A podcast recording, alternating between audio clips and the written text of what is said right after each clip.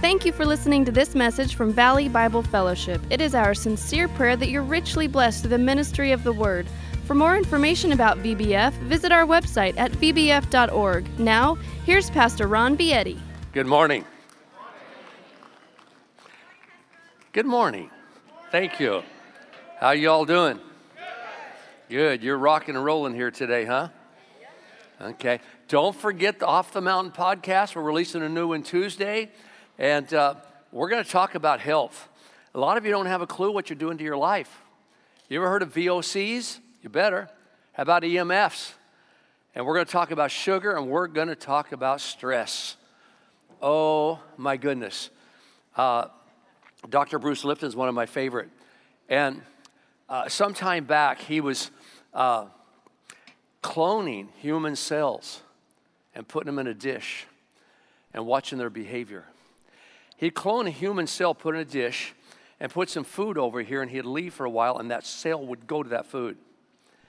Then he would take the cell and put it in a dish and put very close to it a toxin, and it would push itself away. And he goes on to say, he's the one that wrote The Biology of Belief. Stress is killing you. The way you see life will change your DNA. And so I'm telling you, you better listen. Off the Mountain Tuesday, we're going to do a two week uh, podcast on health. We released it at 7 o'clock in the morning, but you can hear it throughout the day. With that in mind, I've got a word for you. Let's pray this. Father God, anoint this word, anoint it, anoint it, make it come alive, give the people ears to hear. In Jesus' name, and everybody says amen. amen. God usually guides me in my messages, but He specifically told me to speak on this three weeks ago, and I've been sitting on it. So, right at the beginning, I'm going to take you back to a Christmas passage. I want to show you something. Luke 2, starting with verse 10. But the angel said to them, Do not be afraid. Kind of scary to see an angel, probably, huh? For behold, I bring you good news of great joy, which will be for all the people on the earth. For today in the city of David there has been born for you a Savior. Say that with me, Savior. Say it loud, Savior. Who is Christ the Lord. And suddenly there appeared with the angel a multitude of the heavenly host, praising God and saying, Glory to God in the highest, and on earth there will be peace among men with whom he's well pleased. It doesn't say there will be peace on earth for all Christians, all people. For those in whom he's well pleased, there will be peace. Now, here's where I want to take you down the journey today, the road I want to take you down. Let me ask you a question What is the primary duty of a Savior? To save. A Savior saves. Now, here are a few things off the top of my head that Jesus has saved me from. He saved me from a premature physical death. I should have died of cancer a few years ago. He has saved me from divorce. I would be divorced if he had not entered the picture. He saved me from financial disaster. I was on the road and I didn't even know how it happened, but he saved me. He saved me from a porn addiction. He entered and saved me, entered, entered the journey and saved me. Discouragement, depression, destroying myself. He saved me from my sins, consequences, and destruction. He did it. And I give him the praise and glory. Now, Jesus cannot save you if he's not Lord. That's the message. He cannot save you if he's not Lord. Now, get, let me give you a working definition to Lord.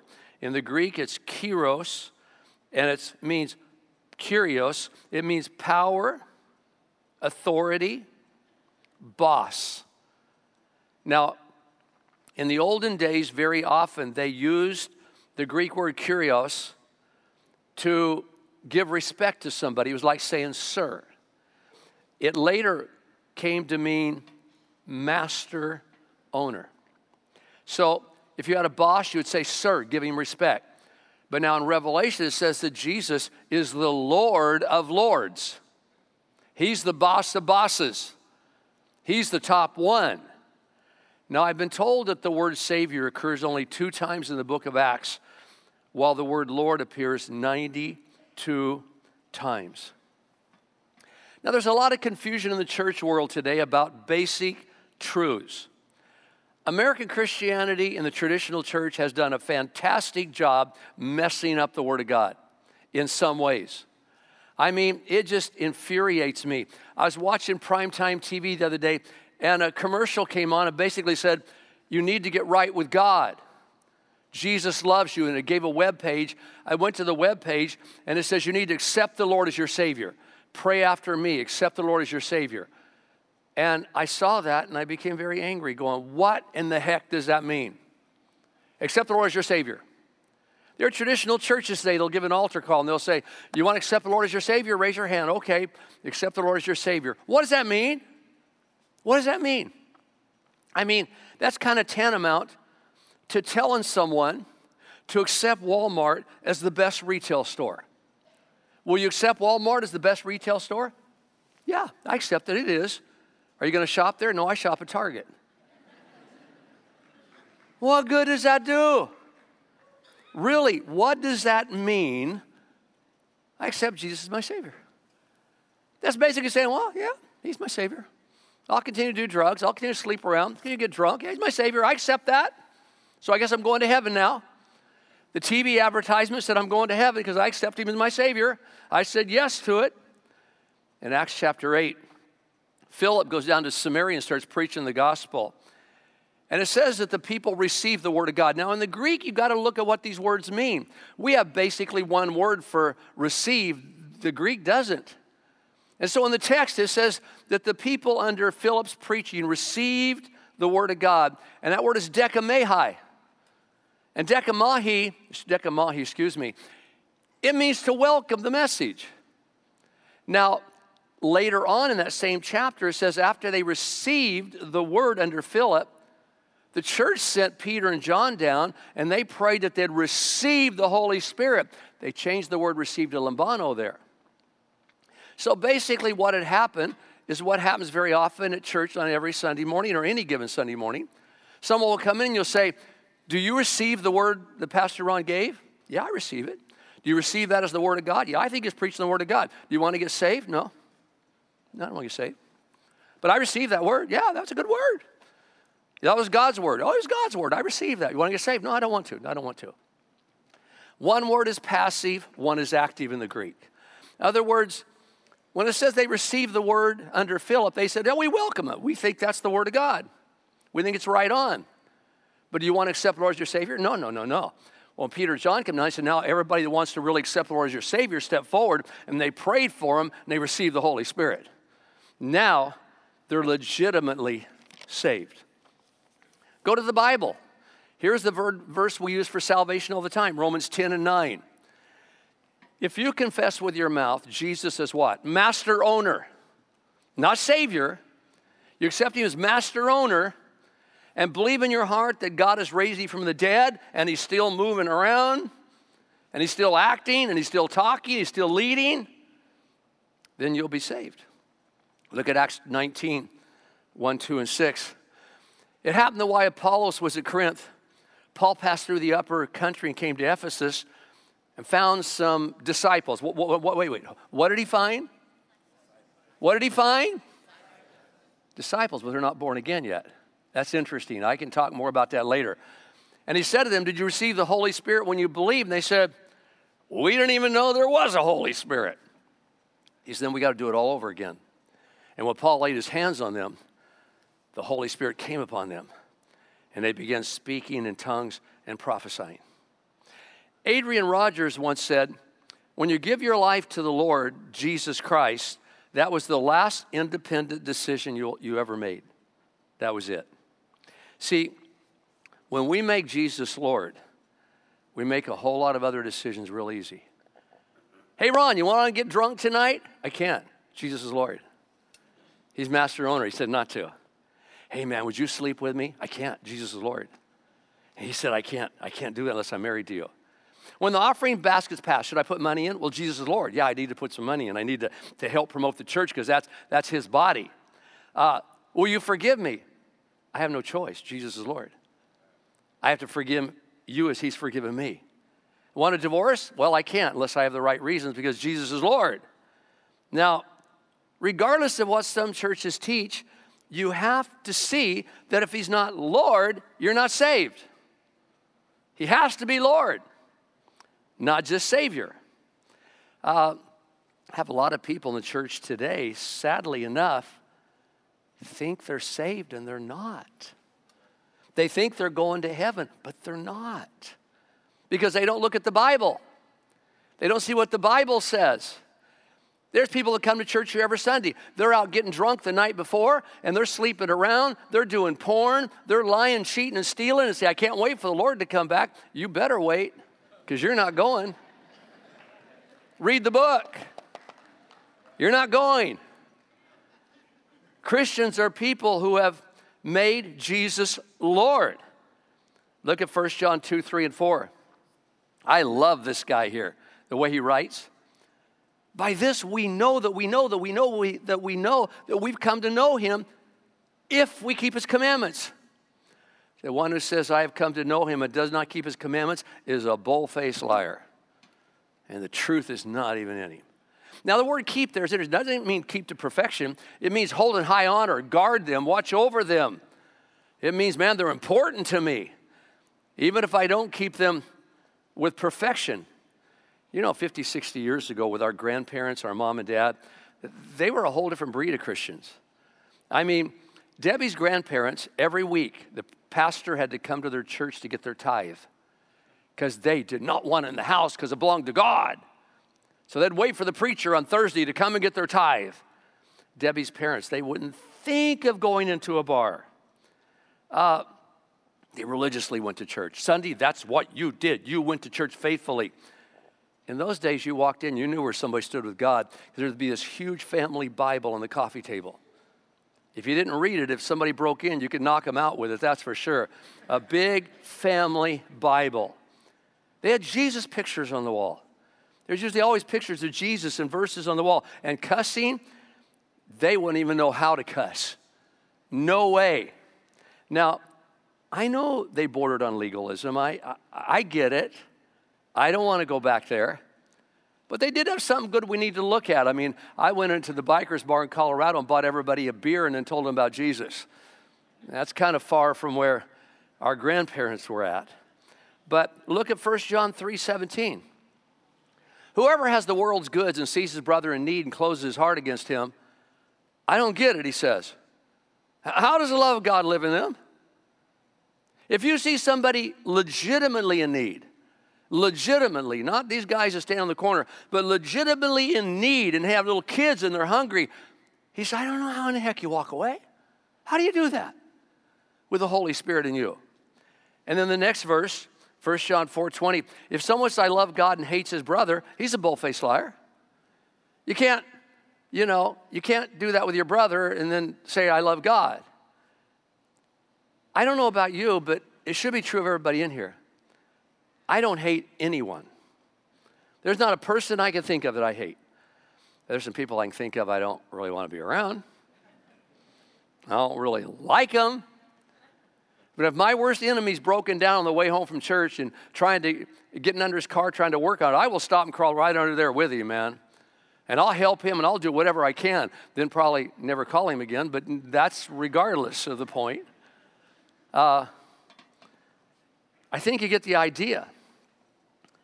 Now, Christians are not perfect, they're far from it. They're a work in progress.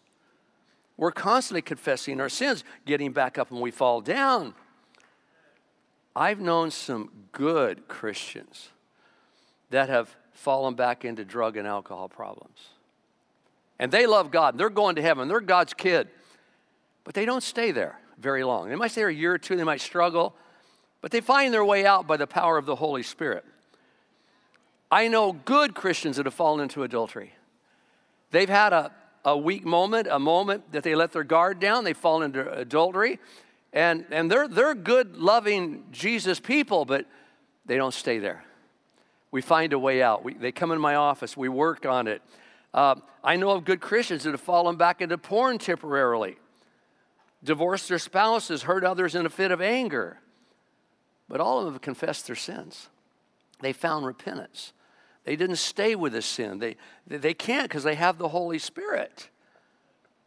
As far as I know, there's only one perfect person that's ever walked on this earth before, and his name was Jesus. I don't know of anybody else. I see Peter fail, David fail, Moses fail, Samson fail, Noah fail, Jonah fail, but they all got back up. At some point in time, they got it together and they got back on the road with Jesus. So, having Jesus Lord doesn't mean you're perfect. Doesn't mean you keep the commandments to the T, but you hold them in high regard and you keep getting up, you keep trying, you keep praying, you keep getting counseling. Now, see, the Romans, they couldn't understand why the Christians couldn't accept Caesar as Lord. They couldn't understand why the Christians couldn't pledge allegiance to Caesar. After all, they had multiple gods and multiple goddesses. Why not one more? They didn't get that for Christians, Jesus is our Lord. He's the number one, He's our only Lord. We have no other gods beside our God. Yahweh, He's number one. There are no other gods.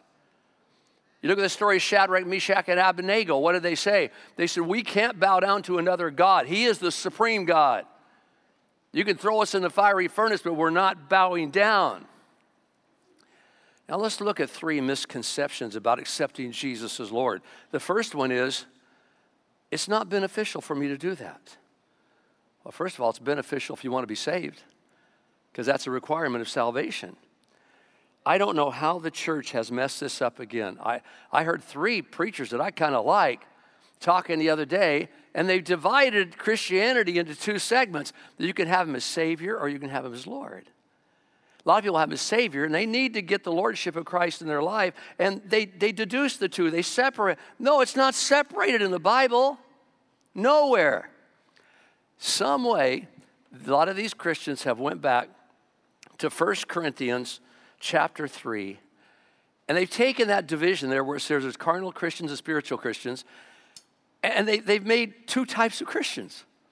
But there's not. Carnal Christians and spiritual Christians are just two types of believers in the body of Christ. One are immature Christians, they're, they're men of the flesh, they're babies. The others are more mature and they're spiritual. What's the difference? The spiritual, they see the spirits. They, they hear the Spirit talking to them. They pray in the Spirit. They know there's a Holy Spirit. They're very familiar with Him. All of that. The carnal Christians just see life on the surface. And they're immature and they argue and everything else but they all see Jesus as Lord. There's no separation there when it comes to that category, but the church has done an awfully good job doing it. Now, some Christians today are really afraid, or some people in the church, I should say, are really afraid of doing what Carrie Underwood sang about giving Jesus the will. They're afraid of the Lordship of Christ. But you have to be Lord to be saved.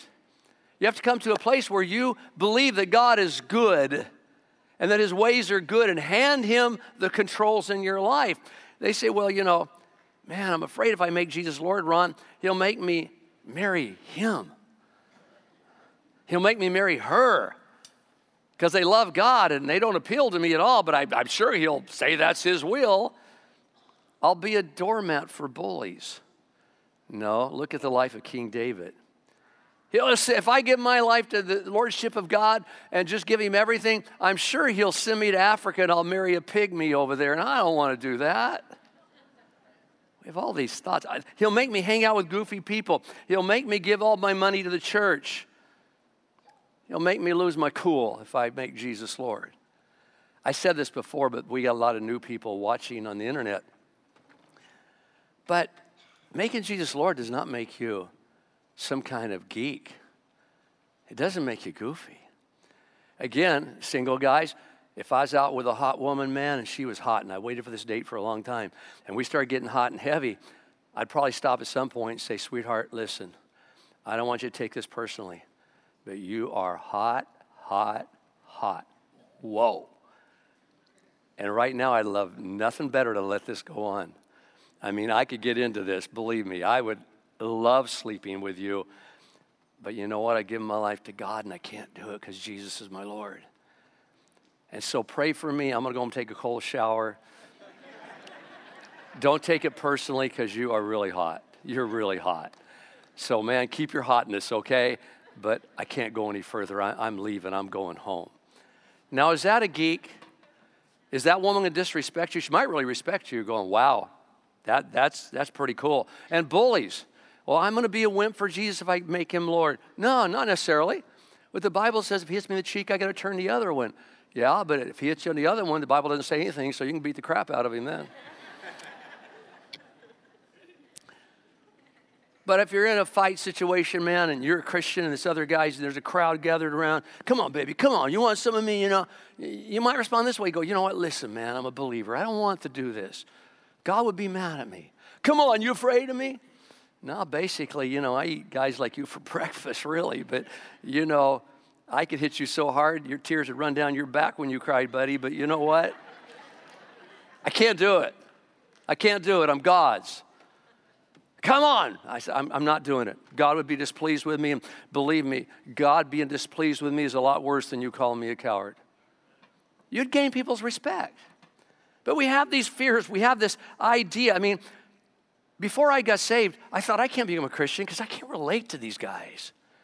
You got these pastors that, that wear their suits mowing the lawn. I can't relate to that.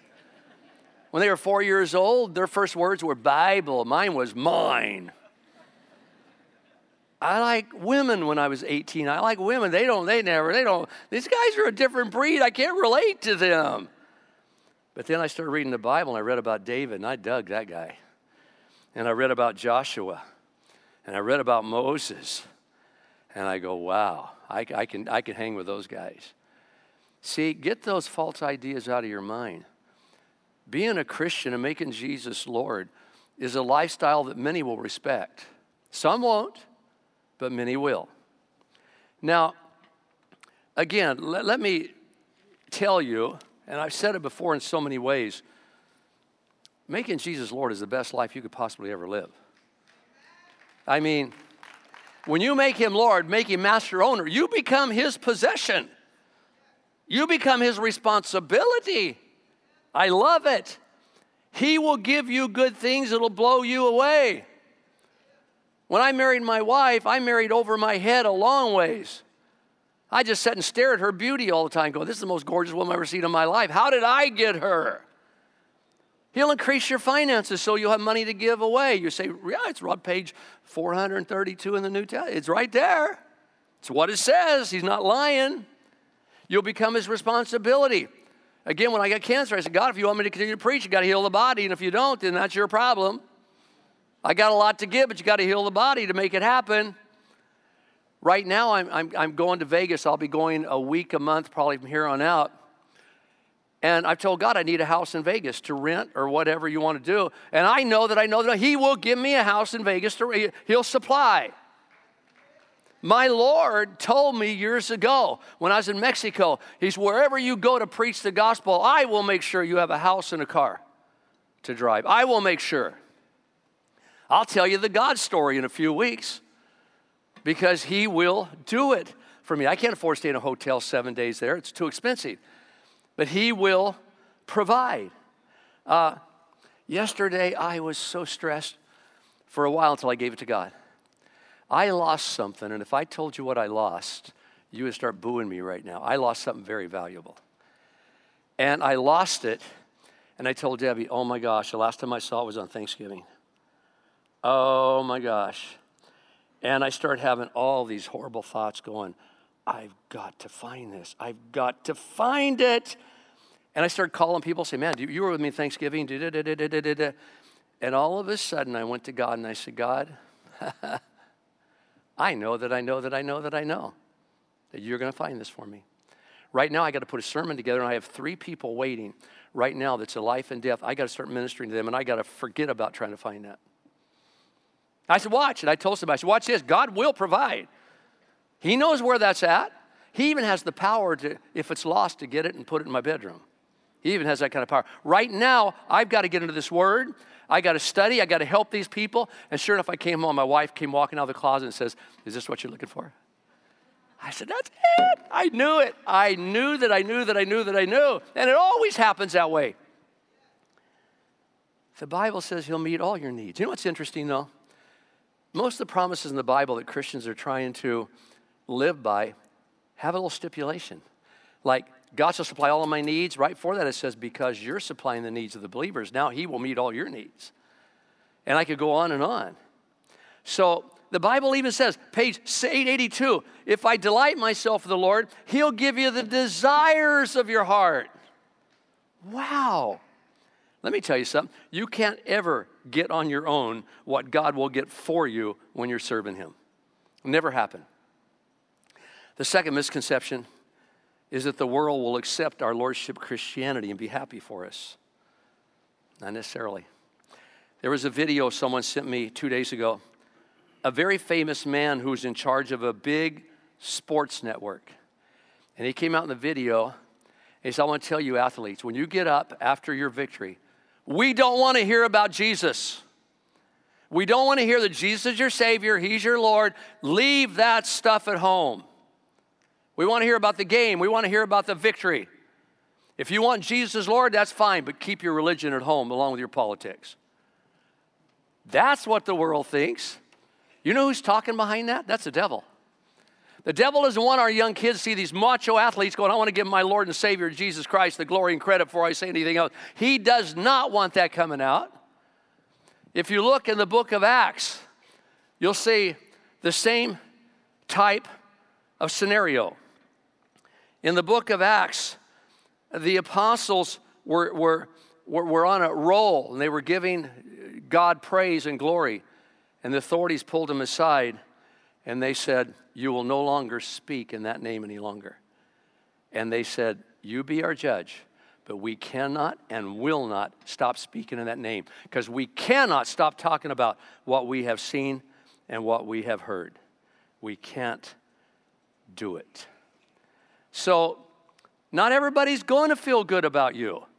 I was outside Starbucks in Las Vegas uh, just not too long ago, and I was praying with a brother on the sidewalk, and this big, muscular guy came out of Starbucks, walked over to his car, and he says, Hey, I don't like that. Stop praying on the sidewalk. And I just looked up casually, flipped him off, and I went back to my prayer. no, I didn't. I could have done, though, in Jesus' name. He was just standing there staring at me. He didn't like it. And I went back and finished my prayer. And at the end of the prayer, I prayed that he'd be gone when I opened my eyes, and he was. Uh, number three. The third misconception is the majority of churches teach this. They don't. They don't. Not the majority. A lot do. But there, there are many, many churches out there in Bakersfield even today that teach easy believism. They teach compromised gospel. They, they, they, they teach cheap grace. They want to keep numbers up and they want everybody to think you can have all that. You can sleep around drunk. You hang it all and have Jesus too because you're all right. They want to keep them coming back. But if you want a church that's going to tickle your ears, you found the wrong one. We're going to hold true to the Word of God no matter what. If people come, great. If they don't, they don't. But that's our job. So, how do we make Jesus Lord of our life?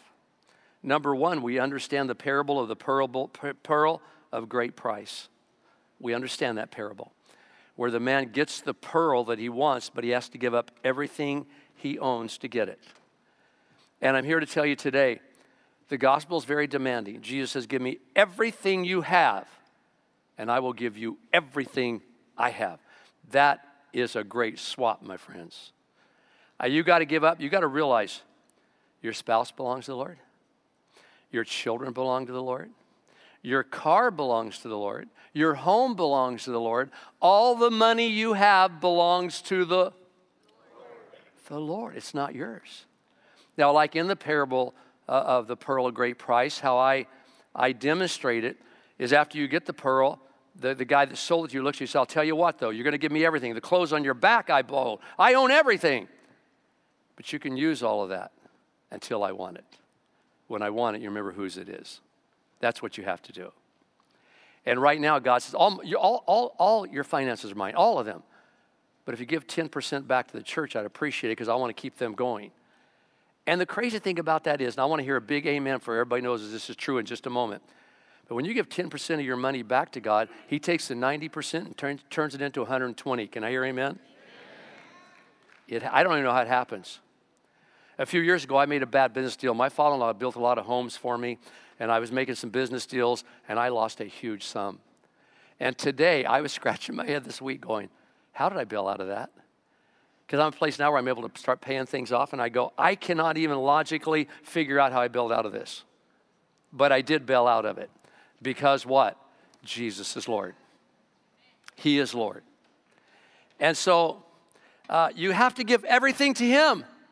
But he'll let you use it. But you remember who's it? Who is it? If your daughter or son comes to you and says, I'm going to the mission field, you have no say about it. They belong to God. If God told them to go, you got to let them go. Number two, learn what the Word of God teaches and ask God to help you be obedient to it. That, that's very simple. Learn the Word of God and be obedient to it. If the Word of God says you got to forgive, you got to forgive. If the Word of God says you need to serve, you need to find a place to serve. So as you read the Word of God, after you read it every day, say, Lord, help me, give me the strength to be obedient to this Word because Jesus is Lord. And number three, get in a small group where you can see this lifestyle modeled. I said before, a lot of you, you know, you've never seen normal. Uh, to know normal, you have to see normal. If me and you jump in the car and we go traveling tomorrow, we won't get five minutes down the road that I'll say, God, right now, protect our family while we're gone.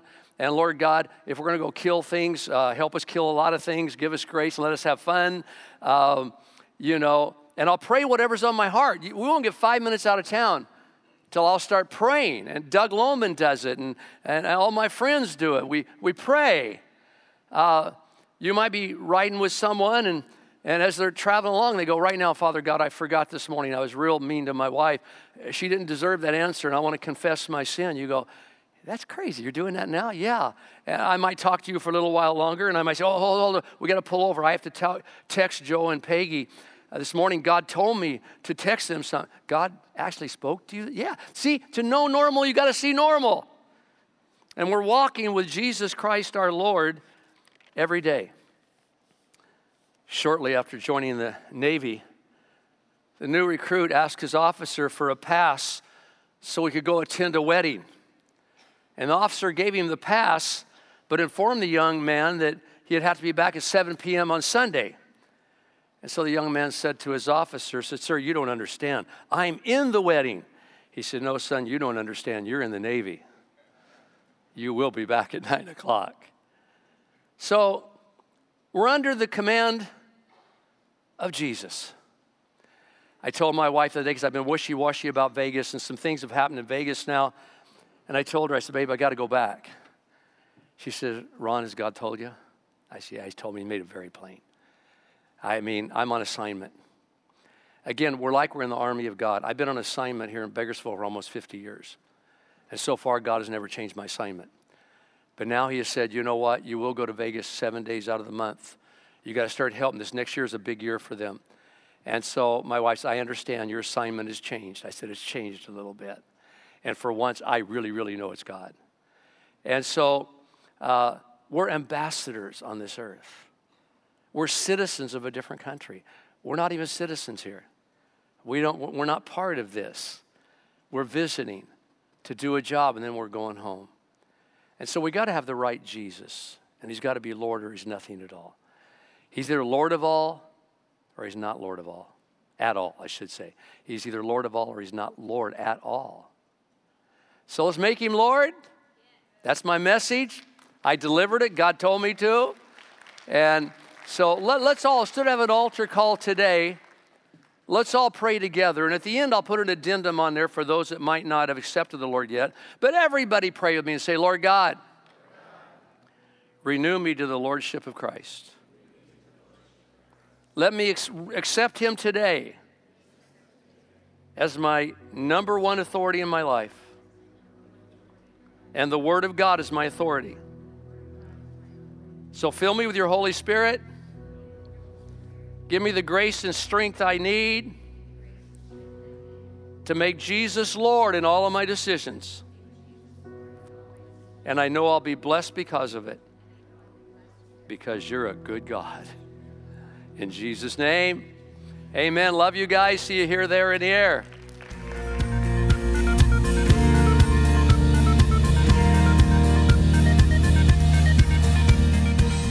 Thank you for listening. We pray that this message has ministered to your heart.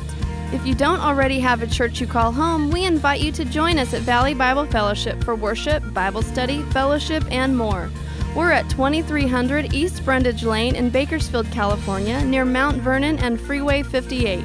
Reach us by phone at 661 325 2251 or visit our website at vbf.org. Here is our King, here is our love.